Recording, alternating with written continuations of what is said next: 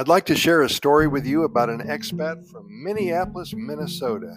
He completely changed his life and his attitude when he moved to Costa Rica.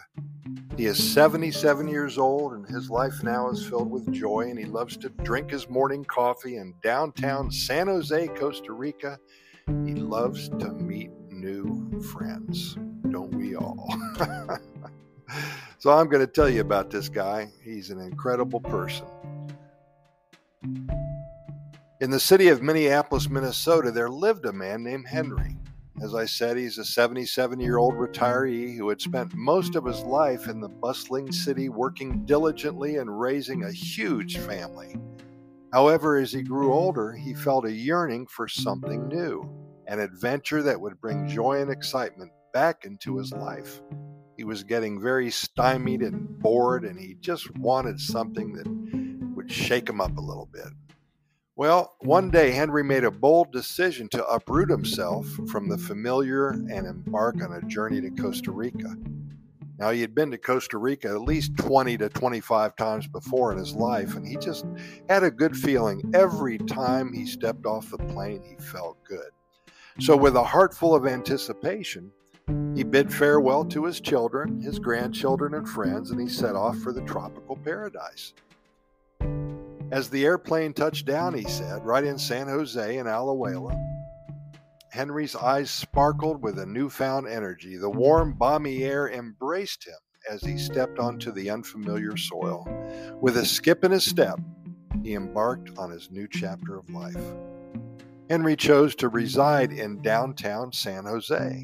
It's a lively area that buzzes with energy and cultural diversity. If any of you are going to Costa Rica for a vacation, a lot of you don't stop in San Jose for a day or two, and you should. There's a lot of good stuff about San Jose.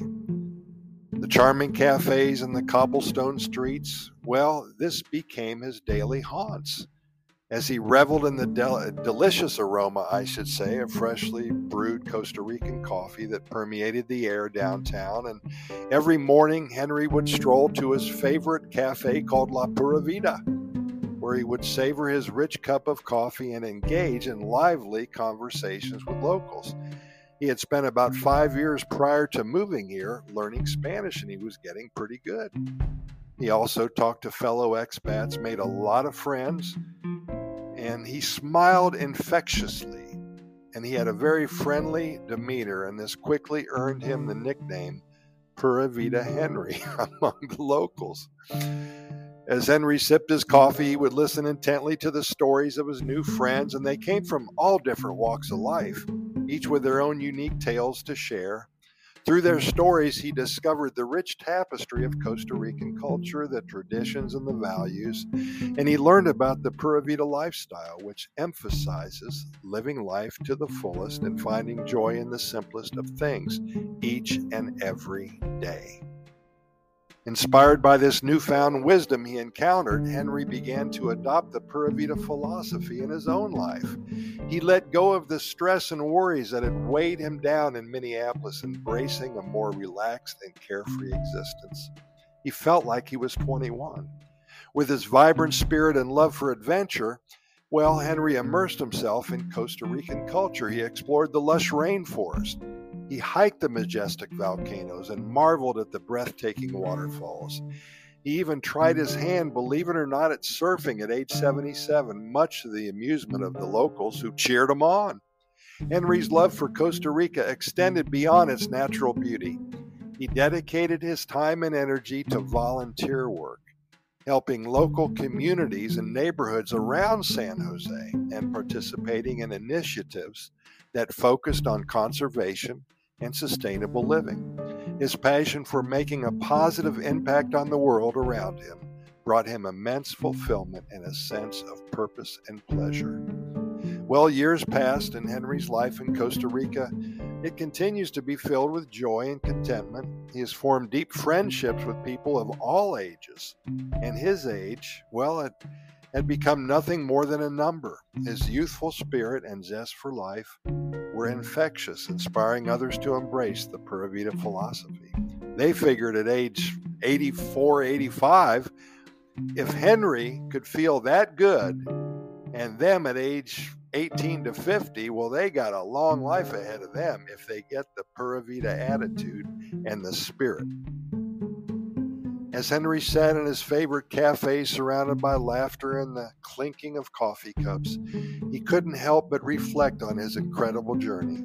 He had discovered a new home in a foreign land, a place that had rekindled his spirit and taught him the true essence of living. With a heart full of gratitude, we hear that a lot.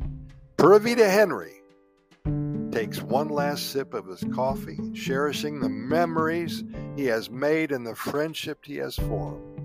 As the sun bathes the city in its golden glow, he looks forward to each new day, eager to greet life's adventures with a smile and an unwavering sense of joy.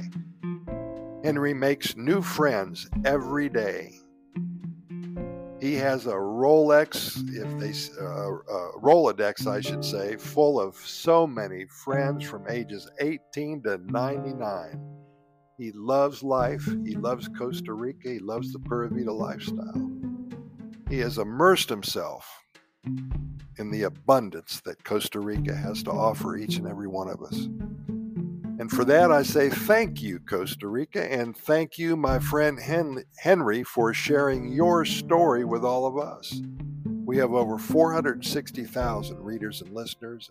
And Henry, I'm sure you have made an impact in at least 50% of those people. But for all of you, thanks for listening. If you have a story to tell, if you have an adventure or a poem, send them to Costa Rica Good News at gmail.com and we'll get them on a podcast episode real quick and share them with our readers and listeners. You may inspire somebody. Wouldn't that be really nice and feel good? But for now, thanks for listening. We really appreciate it. We're going to see you tomorrow, same time.